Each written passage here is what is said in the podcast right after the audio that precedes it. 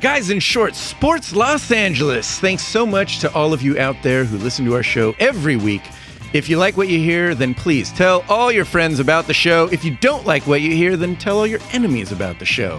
But, yeah. Also, be sure to keep the conversation going by following us on social media. You can get that info for Twitter, Facebook, or all our other social media at guysinshorts.com. On this week's show, we'll be discussing the Dodgers' 11-game losing streak and if opinions of the team have changed, the Angels' race towards a wild-card spot, the Rams, Raiders, USC, and UCLA all had wins over the weekend. That's all the LA football teams, right? That's just all of them. No one else. Every single one of them. No one else matters. The Galaxy played, of course. Hammers got you covered there. All that. Plus, we have a very special guest in here to maybe help change the tides for the Dodgers. Yeah. You guys did it. Oh, this is going to be a great show, guys. Let's get to it. I am Jeff Wilson, and that is Victor Costello. Eric, I finally started watching Game of Thrones, and I am all in, baby. Oh, Vic. Nice. Don't. You made the leap. Don't do it. So good. Winter is coming. So good. Darren Besa. Let me have my moment by saying that the Rams are first in the NFC West. Yes, they are. Undefeated, baby. Yowza. Feels good. Ben Garcia. Hoop-de-hoop. And Eric, the Portuguese Hammer Vieira. I asked Jobu to come. Take fear from bats. I offer him cigar, rum. He will come. Yeah. You trying to tell me Jesus Christ can't hit curveball? Yo, bartender, Jobu needs a refill. I said a live chicken. That is our special guest in studio is Jobu. Jobu live. We have conducted a ceremony with Jobu. Eric brought candles, and we have rum. Fidget spinners. This is all in an effort to get the Dodgers ship righted. Yeah, we got to resort to rituals at this point. You got to do what you got to do. Yes, 11-game losing streak, guys. Oh, it's way worse than that. Yeah, it's 16 of the 17. Yeah, a lot of losses and little wins. What science? What? So are we worried? Like we've talked about this every week, and it's been a little bit more. Hey, is the King Show here? Oh. I think. Welcome Benjamin. To the show, Ben. Are we ready to answer that question? Yes. Okay. I think last week there weren't enough losses. We said, this is just a little bit of a slump. Well, and they were playing the Diamondbacks, who have been playing out of their minds. Exactly. So then, the sweep loss to the Padres. That hurt. And then a loss to the hated Giants, who are in last place. And I think everyone is in full panic mode right now. Yeah, I think we're beyond, this is a slump. There is something wrong, and we need to right the ship. Somebody must have slept with somebody's girlfriend or something. Yeah. Something's got to be a Kardashian. Something. Always. Ooh, there's a Kardashian in the locker room somewhere. There has to be. Yeah. Isn't that the question, though? What is wrong? What is happening? They've lost all their confidence. Yes. Well done. Cheers to you. I'm drinking to that. Well done, sir. That's the last time I'm complimenting you. I like it. I'll take it. I think you're the one to answer that. You're the rainbows and butterflies of the Dodger fans. I am, actually. I really am. What the hell's going on? And are you panicked? No. The only time that I'm actually going to be panicked is if we're in the playoffs and we're one game from elimination. That's what Magic Johnson said.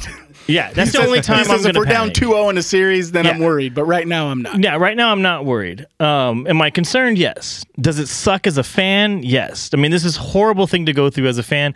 Can't imagine what the players are going through. But, what I had said last week is I just hope this team doesn't lose its identity. And when you watch the players on the field, even through all this adversity and stuff, you don't see a clubhouse that's in disarray.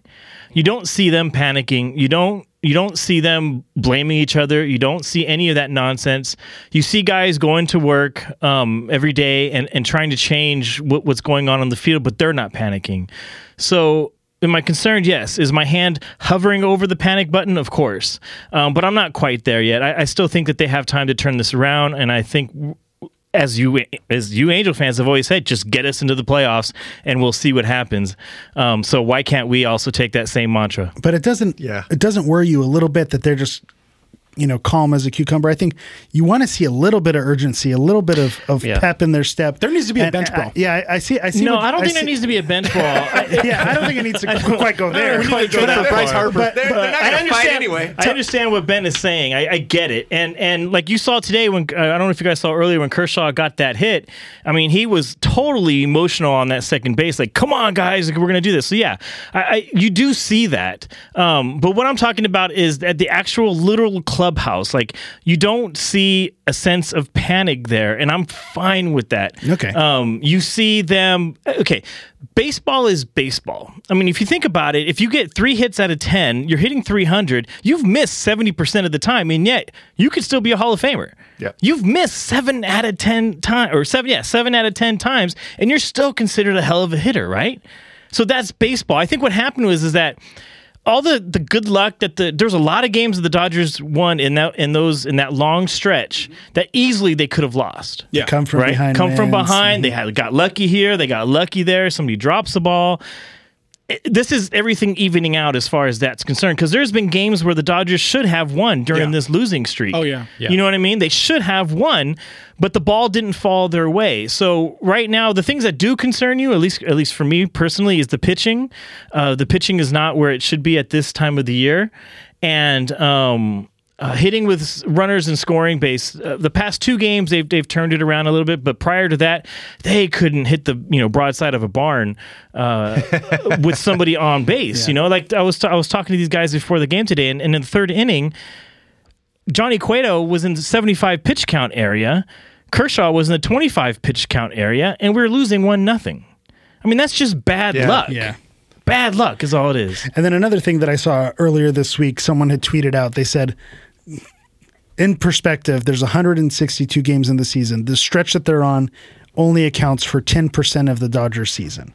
So when you look at the big picture, it's a small sample size. But the timing is the concern. Right. That's why we're concerned. That's very true. Well, Cleveland's on a 20-game winning streak. Nobody saw that coming. But it's too early to peak, you know? Yeah. Right. Cleveland can't be happy peaking right now either. Right. Yeah. So I guess we're never happy with anything. So at this point in the season, we're midway through September. We got about 2.5 weeks left in the season. Vic, I'm asking you this because you are rainbows and butterflies. Yes. What would be a good record over the next, say, 2.5 weeks? You know, a little over 500. Would you be happy with 500? Like, what are you looking for them to do? Do you want them to win out? No, I would like them to put together a couple of 2 to 3 game win streaks. I think if you can get that, you kind of gets your mojo back. I'm not worried too much about overall record at this point. You're kind of getting ready for the playoffs, and I think putting together 2 to 3 game win streaks is getting you ready for the playoffs. So I would just be happy with that. Yeah, experiencing 3 wins in a row, because that's what they're going to need to do. In the playoffs. Exactly. I agree with that. Yeah. I think that would solve a lot of things, right? Yeah, if they can't do that, then my hand is going to be touching the panic button as the playoffs come around, because that's not a good sign. But again, I mean, once we're in the playoffs, let's do it. You know, I'm going to say this as a coach who coaches 10-year-olds and 11-year-olds, is that baseball is a mental game. And 70% of baseball is mental. And when I see last week that Kershaw is frustrated at the mound and he walks into that dugout and starts throwing his helmet and has a little temper tantrum, I think mentally this team has lost it a little bit. Yeah, they're definitely pushing for delay. Right, but that's Kershaw. I mean, Kershaw would argue. He's your go-to pitcher. But that's who he is. He would argue with managers on the mound about leaving a game. Like they would stand out there, and you could see them visibly arguing because he did not want to come out. That's just the kind of pitcher he is. So that actually doesn't surprise me. He would have done that in the middle of the season had he got, because that was the first. There's only, I think, that was the second most runs, or the most runs he's ever given up in 1 inning or 2 innings, whatever it was. And how long has this guy been pitching? He's just not used to that. And so he has a fiery attitude where he will talk back to people because he's Kershaw. He can get away with it. He used to do it to Mattingly all the time. So that actually doesn't surprise me. Now, if that was, let's say, Corey Seager, or if it was even Chase Utley, then it would concern me. But Kershaw, no, I would expect that from him, to be honest with you. He never wants to come out of a game. Okay. All right, so I feel like we need to mention that in this entire time that we've been discussing, we actually have the Dodger game on. Dodgers versus Giants. It's the bottom of the ninth. The Dodgers went into the inning up 5-3, and now the bases are loaded with the Giants. Ben might be right. There's one out. Before we started recording, the hell? Before we started recording, I told these guys, I said, I feel really uncomfortable. I wanted at least one or two insurance runs at the top half of the inning because I thought, you know what, Jansen's going to come up and give up three. So I hope I'm wrong, but we'll see. What else did you say when we were watching the game? Earlier, before recording. As soon as we enlighten our listeners. That you would hope. I said, you're getting called out. Yeah, I said that I almost hoped the Dodgers lose every game for the rest of the season. Oh, jeez. It would be the Tin Cup theory. And that is that for the Tin Cup ending. Everybody, Ben, you're the best worst fan everybody ever. Everyone would say the 2017 Dodgers, and you would remember exactly the team that it was. You won't remember who won the World Series that year, but you will remember the 2017 Dodgers. Well, it's Tin Cup. You know what's funny? It's Dodgers fan. Yeah. You know what's funny is my wife actually has her own theory, and it's not quite as bad as Tin Cup, but it goes along the same lines. Whereas, had the Dodgers continued this really hot streak, it almost would have been boring. It would have been like, the Golden State Warriors, winning. Nobody would care. But when they come back and do the 30 for 30 for this, it's going to make an amazing story because the Dodgers are going to go on this huge losing streak. Everybody writes them off, and they come back and they win the World Series. That's so much better story. The nobody believed in us theory. Right, exactly. Yeah. Hey, you guys did it. You did it. And the tweet is going out. Congratulations, gentlemen. I'm going to text real quick. Dodgers broke the 11-game win streak. Jobu, thank you. Thank you, Jobu. It worked. I got real nervous, though. I'm going to be honest. My butthole was tight. Yeah. With a bases loaded situation, yes. Yeah. I have a wet lane on my underwear next to my Can I just say thank you to the Giants for breaking the Dodgers losing streak? Yeah, thank you, Giants. Thank you all to the Northern. Thank you, Giants. All our fans up north, and just wanted a quick thanks. I appreciate it. Would that be the hated Giants? The hated Giants, of course. Yeah, the hated Giants. Love hating those guys. I don't have a lot of hate, but I love hating them. All right. Congratulations, gentlemen. You broke the losing streak. Thank you, Jobu. Congratulations, Kershaw. Right track. Yeah. Kershaw with the win. Kershaw he has our last two. He beat the Padres, and now he has this one. He's the only pitcher that's won in the past 50 games. Month. That is unbelievable. Good job, guys. All right, let's move on. Let's keep this ship moving. Angels. Yes. We are still just right there with everybody else in the American League for the second wild card spot. Well, let's see. Last week we did our series over against the Oakland A's, and thank goodness we took 2 out of the 3 games. Tyler Skaggs up on the mound. He actually looked pretty good. He actually had 9 strikeouts during that game. It was unfortunate that the Angels really couldn't produce during that game. But overall, it was a good series. That last game, Albert Pujols was not a part of it. Sorry to say, Ben, he did not contribute to my son's bet. Yeah. He actually... I feel pretty confident right now about that. Yeah, he's hitting what? What did you check last? 240? It was 248. 248 or 247, yes. Sorry. It was 247. Oh, 247. That's way off. He's coming back. That's up quite a bit from what it was. Yeah, but he has to be 265 in the next 2.5 weeks. Ain't going to happen. He's got to hit 900. Yeah, he had a little bit of a knee issue, so he actually flew back to LA taking care of that. But he is all rested up. He's good to go, and he is back in the lineup. We had a little bit of a day rest on Thursday, which was much needed, knowing that we actually had a hot early September. Darren, I have a question. August. Yeah.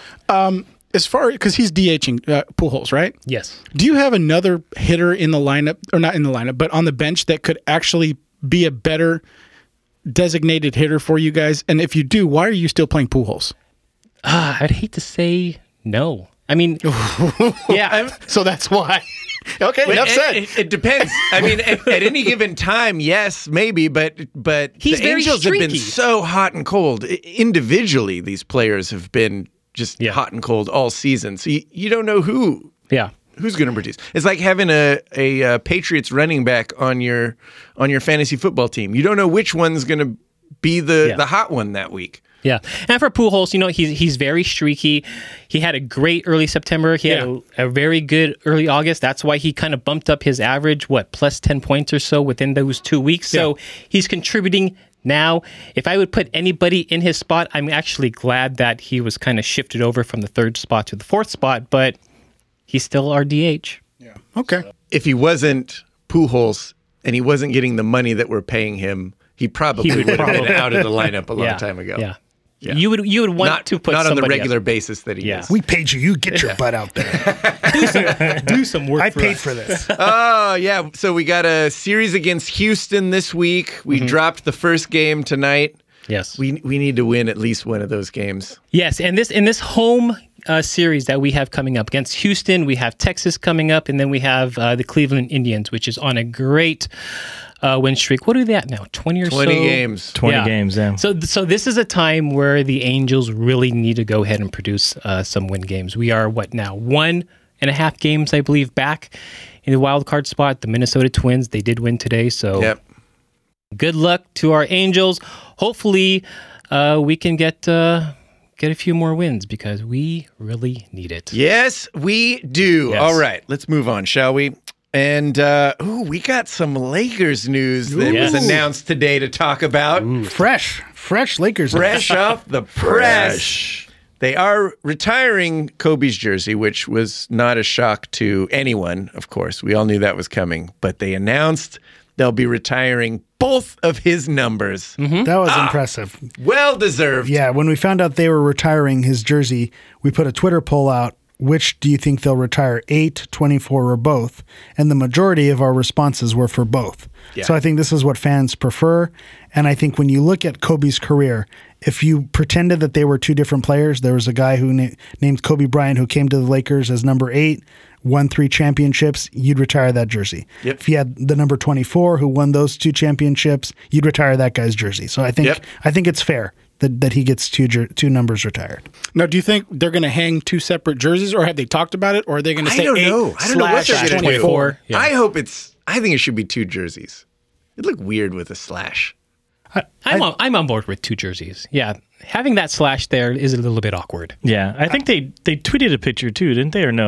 Lakers. See, I go the other way. I would assume they'd put both one jersey because you're going to have Bryant, and then underneath it, they'd have 24 and 18. That's 8. Or 8, excuse me. That's what I'd have. 24. It's like a continuation. You just love fractions. Oh, I do. 8 over 24? Someone simplify it. What is it? 1/3. There it is! Hey! Pay the man! Now, for those of you in the room, if both couldn't be an option, 8 or 24? I think you say 24 because he was the captain of the team. I think that I think he was definitely a more of a highlight reel when he was younger. Mm-hmm. Yeah. But I think that he was the driving force behind 3 consecutive appearances in the NBA Finals without Shaquille O'Neal, winning 2 of those. So I think that in my head, if you had to choose one number, 24 would be the number. Yeah, because I think he was actually a better player when he was number 24. He was, like Ben said, a highlight reel, but he was still a young kid. And I think when he became, when he started playing under the number 24, he actually became the Kobe Bryant that we all know of, that had the fall away shot and just he could hit from anywhere on the court. So I would go with 24. The Mamba face, right? Exactly. Yes. I think when they show the stats side by side, they're actually pretty close. But to Victor's point, 24 is when he was established. Yeah. So that's when people were getting to know Kobe at number 8. At 24, everyone knew who Kobe was at that point. So, yeah, I would agree that if it were to be one, 24 would be the one. Nice. All right. Love it. Vic, you also had some Lakers news you wanted to discuss. Yeah, I wanted to find out what you guys thought about this. So apparently everybody and their mother is coming to the Lakers next year.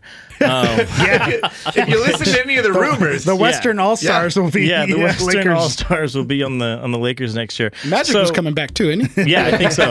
Yeah, he's going to come off the bench. Karl Malone. Right? I'd love to see Karl, man. Get that man around. Bring him in as an assistant coach or something.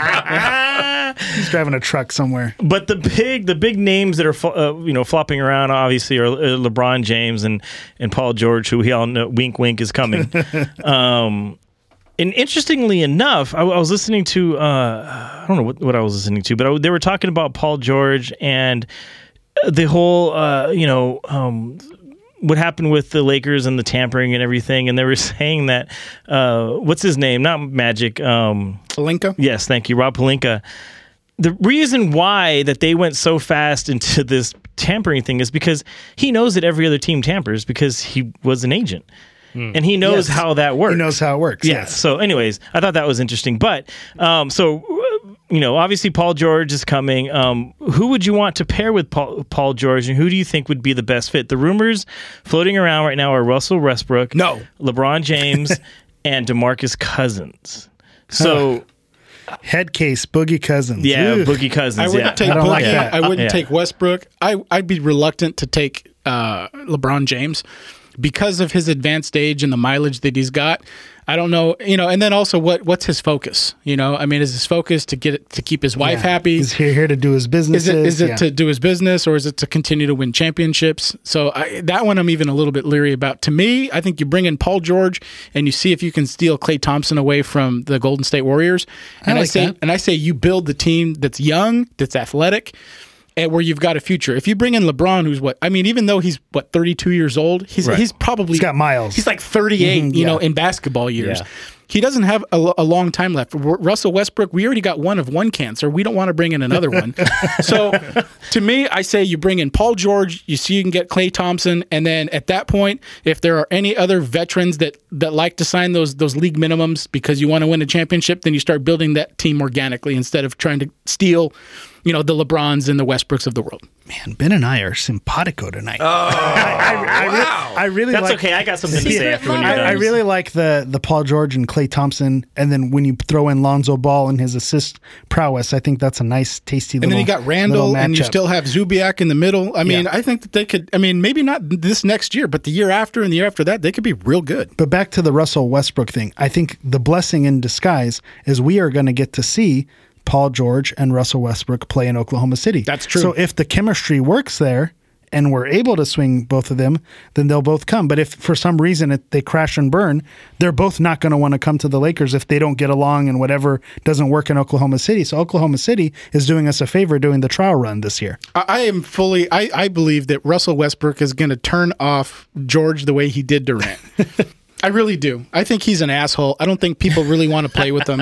He's a ball hog. He's all about the glory. He's somebody that you know what? When you're a small market team and you can't get anybody to show up, he dresses like an idiot. See, I knew it. I knew there was something else there. But if you're in a small market and you know you can't win a championship, if you have a talent like him that will sell seats, that's why that organization is willing to deal with him. But when you're the Los Angeles Lakers and you're about winning titles, it's about building that camaraderie amongst your teammates. It's about trusting the guys that you're taking the floor with, and knowing that if you're in the right spot, that they're going to put you in a position to succeed. And Russell Westbrook is none of those. And I think that big organizations look at him and they laugh and they go, you know what? I'm glad that you're over there. And Oklahoma City's glad to have him. And they're willing to sign him to max deals for the rest of his career. But if the big market teams are smart, they will stay the hell away from Russell Westbrook. Yeah, they'll just vote him for MVP and then laugh at him. Yeah, and he'll average a triple-double for the entire season, and they'll just laugh at him. Again, fake stats. First of all, here we go. There are no teams out there that would not take Russell Westbrook. That's just, come on. That's just dumb. As far as the whole Klay Thompson thing, I only like that if you're willing to wait, 3 or 4 years for that team to gel. We're ready to rent now. Right. Well, I'm saying if that's what you're going for, then I'm all for it. I don't mind that one bit. But if you're looking to turn around a team right now, you have to bring in LeBron James. I mean, there's no question about it. You don't get the best. You don't turn away the best player on the planet. Here's the problem with LeBron. You don't do that. Here's the problem with LeBron. He's going to come in and he's going to do to the Lakers what he did with Cleveland, and that is take him to championships. If you want me to stay here, win championships. If you want me to stay here, then I need for you to sign Tristan Thompson to a max deal because he's with my agency. And all this other shit. But he's going to put the Lakers in a position that 2 years from now, they're going to have so many bad contracts that they're going to be rebuilding again. You're wrong, because exactly what you said about a small market team, that's why he could do that. He didn't do that in Miami. He only did that in Cleveland because who wants to go to Cleveland? He's not going to be able to do that in LA. You got Magic Johnson here. You got a legacy here. That's and the true. Reason I'll why, give you that. And the reason why he will want to, he's not coming here for the TV deal. He's not coming here for his wife. He's coming here to legitimize his legacy, because his legacy is tarnished right now. He cannot win championships. But if he can turn around the franchise, the best NBA franchise in history, then that vaults his legacy up another notch. Instead of keep falling. I hate that you just talked me out of my point. That's a good argument. And that's why LeBron James should come. Most of the time, I think that what you say is bullshit. But what you just said right now. But I think that's solid thinking. It's very reasonable, and I understand it. Yeah. Well done, Vic. Really good, Vic. Yeah. Really good. He did it. He says this, but then do we want to talk about Dave Roberts and how he came around to me and right with Dave Roberts? I feel like you have caved to Vic's points more than he has caved to yours. That's because he's stubborn. No, here's the thing. I call it like I see it. And when I'm wrong, I say I'm wrong. I don't care if I'm wrong. I'm willing to admit when I'm wrong. I have strong opinions, but... Do you? Really? No. That's the first time I've heard of it. In this case, if that's the LeBron that comes, and we get 2 good years out of him, and by LeBron signing, we can bring prestige. A lot of those, well, not only prestige, but so many players want to play with LeBron. Mm-hmm. And that if you can bring them to the Lake organization to make that organization better, even when he is past his prime and gone, I think that it helps the Lakers. I think and he if that's the immediately guy that comes, I'm happy does bringing that. Him. Yeah. I think he immediately does that. If you have the Laker history behind you, and you have the best player on the planet, and you have young guns who are up and coming, Lonzo Ball is apparently. I mean, this guy. I think he's the real deal. Did you see that they had the real deal? Did you see that they had him above Carmelo Anthony in the best players or whatever? Yeah, that's crazy, dude. How is that possible? He hasn't stepped foot on the court yet. Ben, how is that possible? Yeah, Ben agreed with it. I do agree with it. Carmelo Anthony. For those listening, Lonzo Ball was ranked higher than Carmelo Anthony by ESPN. Yeah, I think Lonzo was the 63rd ranked player in the NBA, and Carmelo was the 64th. And here's why I agree with it. Carmelo Anthony is playing for an organization that's completely irrelevant. He's fat. He's old. He's slow. And are we talking about Albert Pujols? And he's a one-trick pony. The guy, listen, I mean, if you need somebody to score 19 to 25 a night, he'll give it to you. Shut up. Yeah.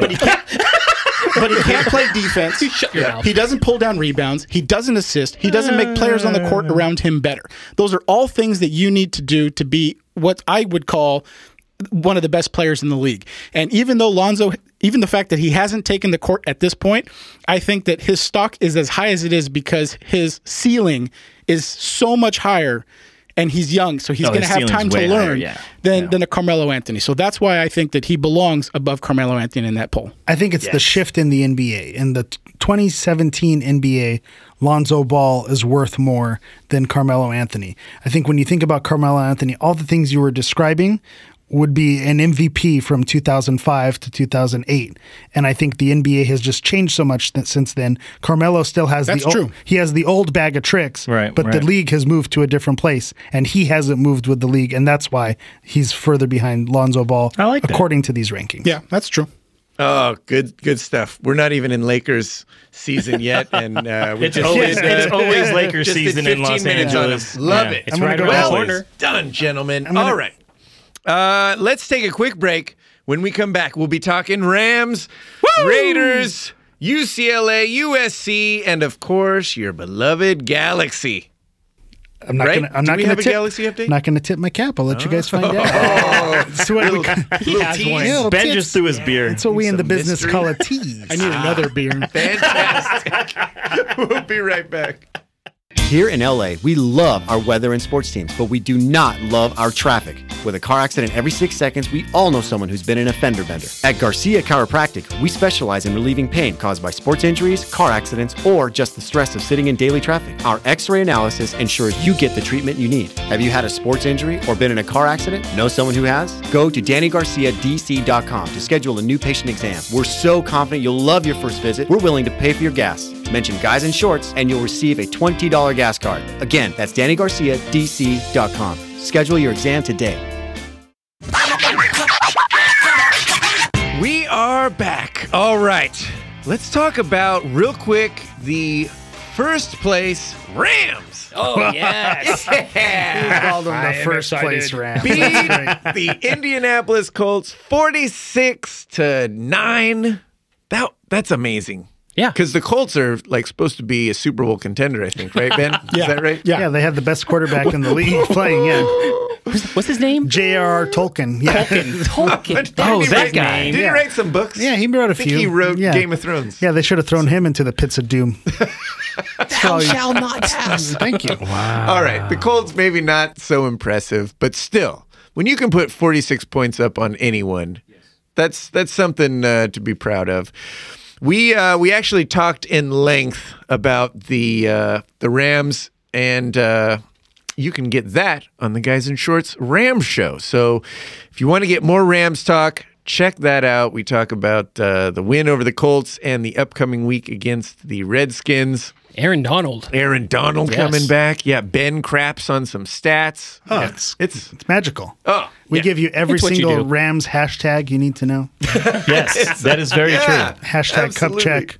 It's hashtag confidence. It's must listen pod for sure.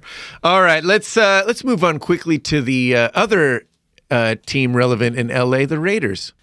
Oh, I love it. I love that the Chargers are in LA now because that's the intro that I get. I hate the Chargers so much, and I don't know what it is. I don't like them at all. Could it be the fact that they're only paying $1 of rent to get into our new Hollywood Park Stadium? They just have stupid faces. They do. Yeah. Wow. They exactly. You know, dumb. I'm going to go ahead and give a highlight of the game. And the highlight of the game last night on Monday night was when they lost. No. Even better. Was the ref. There was some sort of penalty. Oh, yes. And the ref says, Chargers and San Diego. Yeah. While his mic is on, and he's broadcasting it to the entire stadium. He calls them San Diego, exactly where they belong. Even better is that no one noticed. They all except one person that pointed it out on Twitter, and then everyone noticed. Oh, yeah, that's right. Good times. That's the highlight of the game right there. Chargers lost to the Broncos, and nobody knows what the score was because nobody cared. All right, Ben, why don't you talk about the Raiders for us? So the Raider game actually started off where I thought it was going to be a shootout. Both teams took their first possession, and they marched down the field for touchdowns. And so immediately my head starts to think, okay, Raiders defense is going to give up 47. We need to score 48 tonight. But Marshawn, his first run, ran right through the middle, carried about three defenders, 7 or 8 yards. And I thought to myself, okay, you know, if he can do this long-term throughout the rest of the season, the Raiders are in good shape. But after both teams scored the first touchdowns, it was a lot of kind of defense and field position, and there was a few field goals here and there. And the game went in at halftime at 13-10. And then Janikowski, I don't know if you guys know, but Janikowski was out with a back injury. He's out through, I think, week 6 or week 8. So they've got a new guy by the name of Giorgio Tavecchio or something like that. No, you didn't say that in Italian enough. Giorgio Tavecchio. There it is. It's the first time I remember ever watching a Raiders game in the last 20 years where Janikowski's not playing. Yeah, he actually turned down a scholarship to play soccer at UC Davis. Wow. Really? Yeah, and he converted into a field goal kicker at Cal. Really? Yeah, nice. I read all about him. It was an awesome story. He's been on the practice squad and trying to make the team, and this was his first chance to get NFL minutes. You got the game ball, right? And I'll tell you what, that's a great setup for where I was going, and that is that he did nothing but just do great in his first experience in an NFL game. He went 4 for 4 for field goals, kicked a 52-yarder, and he was responsible for 14 points. And so you can't really do any worse or any better than that. That's a great start. And so the Raiders end up pulling it out. Derek Carr was his usual self. The Raiders pulled out. Oh, good! Thank God I was the only one. I don't want to. It, but I caught it. They pulled out the win. Ben, don't act all innocent. I don't know what Ben you're talking about. What an idiot. Thank you. That's what I wanted to say. Something Ben has never done. Yeah. Hey, now. At the end of the game, Derek Carr had some really nice statistics, but I was looking more at Marshawn Lynch. And going into when we were talking about going into the season, how many yards was he going to rush for? Were the Raiders going to underutilize him? And I said he should have between 15 and 20 touches. And I think that if he averaged 75 yards rushing a game, that he can get 1,200 throughout the season. Well, guess what? He rushed 18 times for 76 yards. So far, week one, so good. I'm feeling confident. The Raiders' defense actually looked much better than I thought they were going to, and so I'm excited, and we'll see where this season takes us. I think you mean Marshawn-fident. Oh, wow. It's a hashtag. I heard myself stretching. So did Marshawn look like Marshawn of old, or he definitely didn't carry the ball as much as he did when he was with Seattle. He was sort of the focal point, I think, to that offense when Russell Wilson first came in. Russell was kind of the guy that, you know, if he threw 22 times and kind of kept it within 15 yards, Marshawn was the guy that they leaned on to win those games. Mm-hmm. So he's definitely not that guy now. And at his advanced age, a year out of the league, he cannot be that guy. But he is everything that I hoped that he would be, at least in week one. I'm not going to do what you guys do and say, hey, this is gospel, he's going to rush for 1,200 yards. But week one, this is what I expected, and I think that the Raiders utilized him exactly the way that they should. And I think that if they can rush him 18 times a week, that he will stay fresh throughout the season. All right. Wow. Awesome. It's a happy update. Let's move on to college football, shall we? Let the good times roll. Hammer, you were at the game. USC. At the game. Yeah. Fill us in. Yeah, unfortunately, I was unable to go to the home opener, so this was my home opener. Yeah. I got to see number 6 USC welcome number 14 Stanford into the Coliseum for the Pac-12 game of the week. USC hadn't beaten Stanford since 2014, so they were looking to exercise some demons. Was that the triple overtime game? Yes. Yeah, that was the last time they won? The field goal game. Yeah, that was one of the last times they beat him. So they were looking to exercise some demons, much like we exercised with the Dodgers tonight. Mm. Yes. So that seems to be a theme going on here. So the first quarter saw kind of what Ben was just talking about with the Raiders and Titans. It was them trading punches. The defenses couldn't stop. They were trading touchdowns. In the second quarter, that's where USC began to pull away. They finally got some defensive stops, and they started to pile on the touchdowns. There were two passes to Dante Burnett. Excuse me. I don't think that's quite Juju Smith-Schuster name for you, but Dante Burnett, not even close. So he caught two passes for touchdowns in the second quarter. One was an absolute dime from Sam Darnold, causing Burnett to fully extend and dive. Yes, that was a great catch. Beautiful catch at the corner of the end zone. And so USC had the lead at the half. They got the ball back in the second half, and they just continued to get big stops, added a couple more touchdowns, and they ended the game with a dominant score of 42-24. So against the 14th ranked team in the country, they put a smackdown against Stanford. They kind of out Stanford. They absolutely did. In fact, I was talking with a friend at work today, and he asked me, he said, were you worried after the Western Michigan game? And I said, I was, because I wanted for USC, with all this title contention and going into the college football playoff, I wanted them to start the season off, and I wanted to do what the Rams did, which is to win 46-9. Booyah! But what I discovered after watching the Stanford game was that the entire preseason, or they didn't have preseason, but the entire summer, they were actually game planning for Stanford. Yes. And I don't think that they even gave Western Michigan one look. And it was, we're going to go out and we're going to beat them because we're USC. And that's why they didn't look prepared. But after watching what the game plan was, Sam Darnold, I don't think, threw a pass more than 15 yards in the first quarter. I mean, literally, all they were doing was handing it off to their two running backs and just running it up the middle and saying, we got 8 yards. Why don't you try to stop us? And I think they tried to demoralize him. And actually, they did. They absolutely did. And one of the things that I noticed last season was that I thought that USC played Stanford very tough, but they were one player away, and that was the McCaffrey. Christian McCaffrey. McCaffrey was a special player, and this Love guy that they've got now, he's quick and he's explosive, but he's not the player that McCaffrey was. And so, you know, even though USC just dominated in the trenches, I think that not having McCaffrey really made a difference for Stanford. Yeah, and I think I have a little bit different take on the Western Michigan game. I see what you're saying, and maybe they didn't prep for them completely, but it might have been a positive that they struggled against Western Michigan. Absolutely. Because they were laser-focused against Stanford. They knew, we cannot make those little mistakes. We cannot let Stanford creep around. So they were laser-focused for this game, and it showed. If last week we were saying that Sam Darnold struggled, this was a bounce-back game. Yep. He went 21 for 26 for 316 yards and 4 touchdowns. He had 2 picks. That was the bad thing. He had a higher quarterback rating than Jared Goff. He was efficient. 21 for 26 is extremely efficient. So he was great in the passing game. Dante Burnett, who I mentioned earlier, he got 2 touchdowns on 9 receptions, 121 yards. And of course, as Ben mentioned, Ronald Jones, he continued to be the workhorse for this USC running game with 116 yards and 2 rushing touchdowns. And then Stephen Carr, the freshman, he was very much the lightning to Jones's thunder, going 119 yards again. Uh-oh. We have an interference.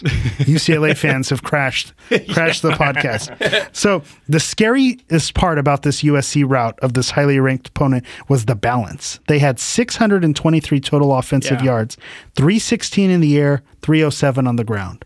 So that showed that there's not a weak spot. Well, you can't isolate and say we're gonna shut down USC's pass game because they'll run all over you. You can't say we're gonna shut down the run game because Darnold's gonna hurt you in the air. So if you see USC on the schedule, you're gonna have to shut them down on all fronts, and that's the scary thing, and it's a tasty thing if you're a USC fan hoping for a college football playoff spot. And this is the first time since the Pete Carroll administration that I think that the USC Trojans have dedicated themselves to the run. Because with Lane Kiffin and with Steve Sarkisian coming in to air it out, they wanted this West Coast offense. They wanted to play Oregon type of offense, which is you don't huddle, you get in and you snap plays every 15 seconds. And so Clay Helton, I have to give him credit, and I'm going to say you're the real deal, Clay Helton, for bringing real football back to USC, because that's how USC wins. Yep, that's exactly the point I was making with this balance. This shows patience, and this shows discipline. Yes, we're gonna be balanced. We're not gonna lean on one thing. We are gonna be completely balanced and come at you, and that's all on coaching. I totally agree. And they didn't have Clay Helton, and they didn't have the stupid penalties and just the offsides or when the receiver and the cornerback are going at it, that extra little elbow that's going to get you a 15-yard unnecessary roughness. There are a few of those. There were bad calls, but I don't think. But collectively, I didn't see the bad penalties that you've seen from USC in the past. The only negative, I'm not going to be totally positive. We can't be positive the whole way. I was going to say. The only negative is I still think that our weakness is on 3rd and long. I don't know what the exact stats are. I may be wrong, but it feels like whenever it's 3rd and 9 or 3rd and 14, they give up 10 yards or they give up 15 yards. I understand playing it safe, but obviously that's not working. They're giving up these big plays on 3rd and 9. Luckily, they're able to eventually get the stops, but they let Stanford hang around on some of these drives a little longer than was comfortable. Yeah. They did eventually shut them down, obviously, with the big win. But that's the only thing that concerns me a little bit is 3rd and long. I don't know what it is, and maybe every team feels like their team gives up too much on 3rd and long, but it does feel like USC does it more often than I'm comfortable with. So that's the one negative that I'm going to say. Next up is Texas this Saturday at home. Everyone remembers the national championship game in 2005, that Rose Bowl. Vince Young, Matt Leiner, and Reggie Bush. And so this is another exercising of the demons, even though it was 12 years ago.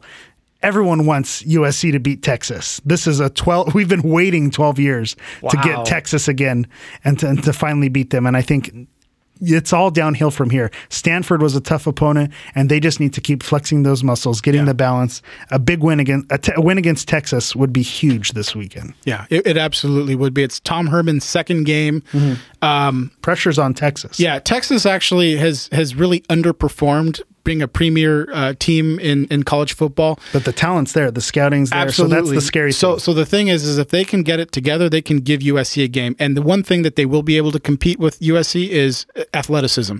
If there's one thing that you can do in Texas is that you can recruit athletes. So if Tom Herman can put things together, this is going to be an interesting game. But it's a trap game, I think, for USC. Mm-hmm. I think SC's kind of looking. They could look at it from the sense of, well, they didn't do well last year. They're not ranked very high. We are. We're just coming off of a big win. It's not a Pac-12 game. Yeah. So this could be a trap game, but I'm going to put my faith that Clay Helton puts it together and says, hey, gentlemen, if you want to win a championship, you have to play every week. Mm-hmm. Awesome. Good stuff. Really, really good, guys. Do you want to keep the good times rolling? Always. Everyone's favorite segment. Favorite segment. USC fans talking UCLA football. I came ready. I hope you have something because I got nothing. I know they won, right? So, yeah, not to be outdone by Sam the Man Darnold, the chosen one, Josh Rosen, put himself in Heisman contention this week. He had another huge game. Instead of chucking the ball up 60 times, he was much more efficient this time. So he had 25 passes. He went 22 for 25, 329 yards, and 5 touchdown passes. Wow. This was a career high for Josh Rosen. Colts? They played the Hawaii. I always want to call the Hawaii Rainbow Warriors, but they're just the Warriors, I believe now. You know, yeah. So they played Hawaii. So the one thing is, Hawaii is not really a football powerhouse, but like we mentioned with the Rams, they're a team and they're put in front of them. You have to win those games. Yeah. And to see Rosen throw 5 TDs, that's huge. The senior Darren Andrews had only 4 receptions, but 3 of them were touchdowns. So, wow. So he definitely benefited from the chosen one. So the Bruins completed their route. They beat Hawaii 56-23. The offense was flying high, but the one area of concern, again, is the rushing game and then the rush defense. They gave up 281 yards to Hawaii, which is not good. And that's just rushing. That's just rushing yards from Hawaii. So that's something they can't do if they're going to play more competitive opponents. They can maybe get away with it against Hawaii and if they're going to put up 53 points, but you're not going to be able to do that with Pac-12 opponents. So even with that, you still saw UCLA. They are now in the top 25.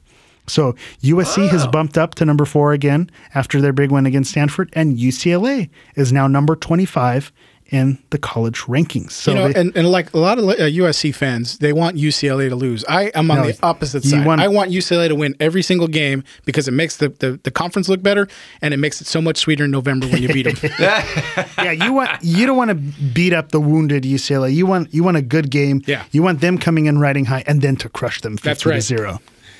I still remember. That was a good year. Really good. So really, next week, really they travel to Memphis to take on the 1-0 Memphis Tigers. It should be a win based on strength of opponent, but we know that, you know, things could change and college football's tricky. Someone else besides the chosen Rosen is going to need to step up. It can't just be Josh Rosen every time. He's not going to bail you out every week. Someone else is going to need to step up, and so we'll see if UCLA can keep the hot streak going in Memphis. That was a really nice update for your rival team. I'm just waiting. I'm waiting to crush them in November.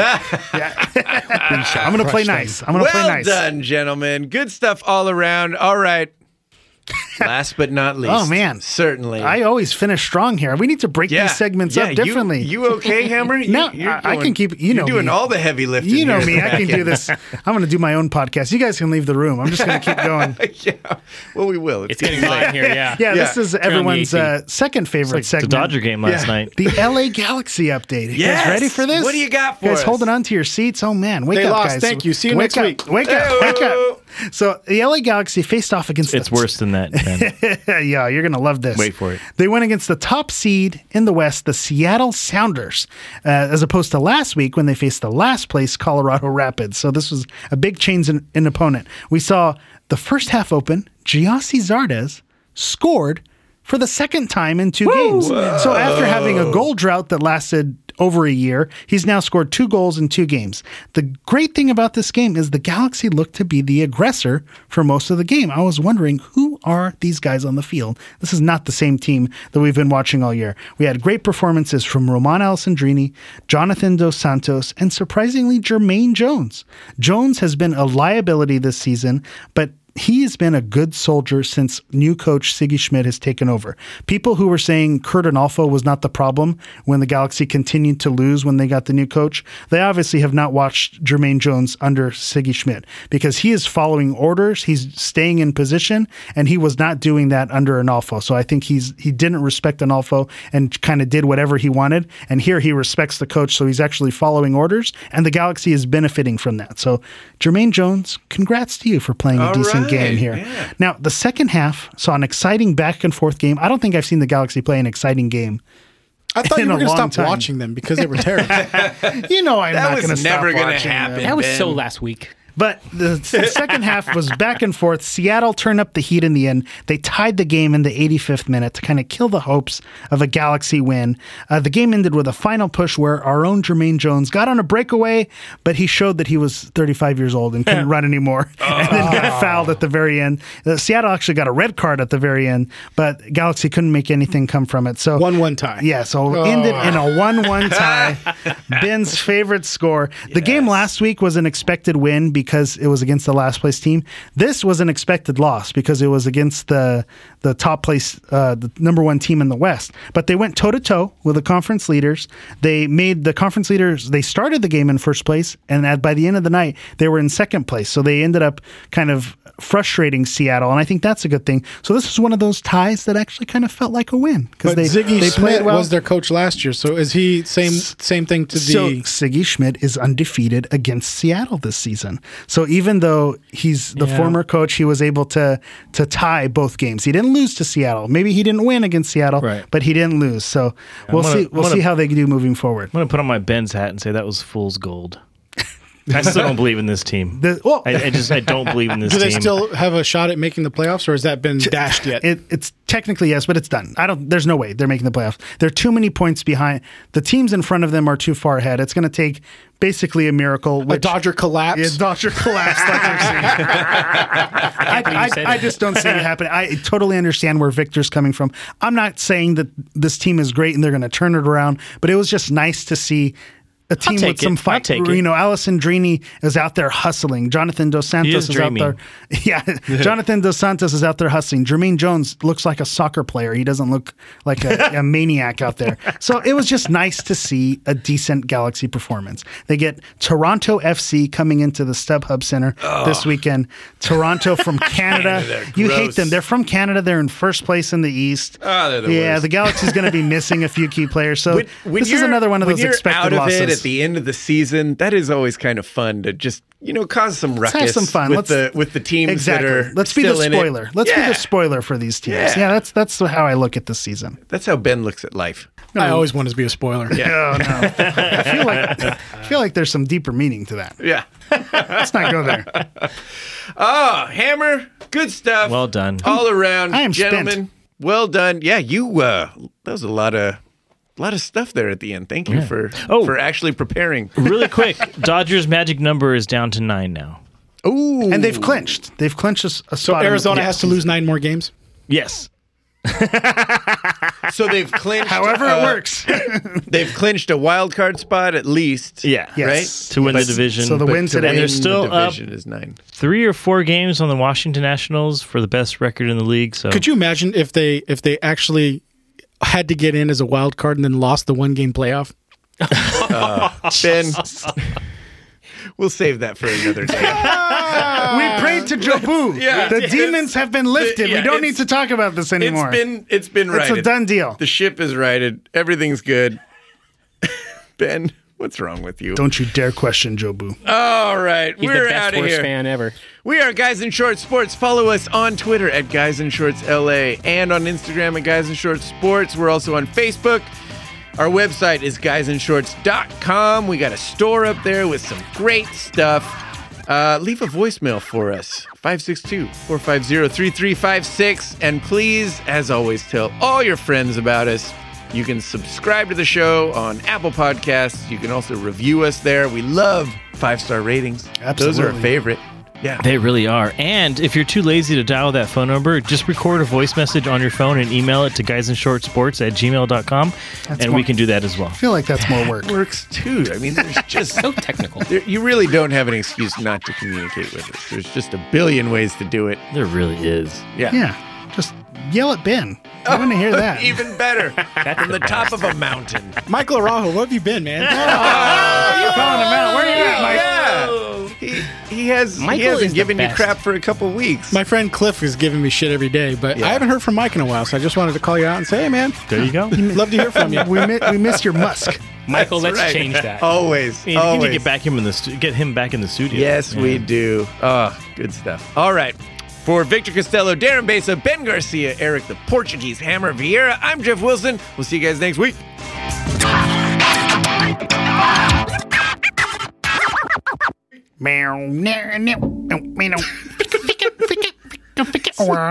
Was that the Seinfeld song? No, that's our theme song. Nailed it. I nailed it. That's exactly like it. Play it back to back. Spitting image. Play it back to back. You won't be able to tell the difference. Just play backwards, yeah. No, that was Seinfeld. Nailed it. That's not it at all.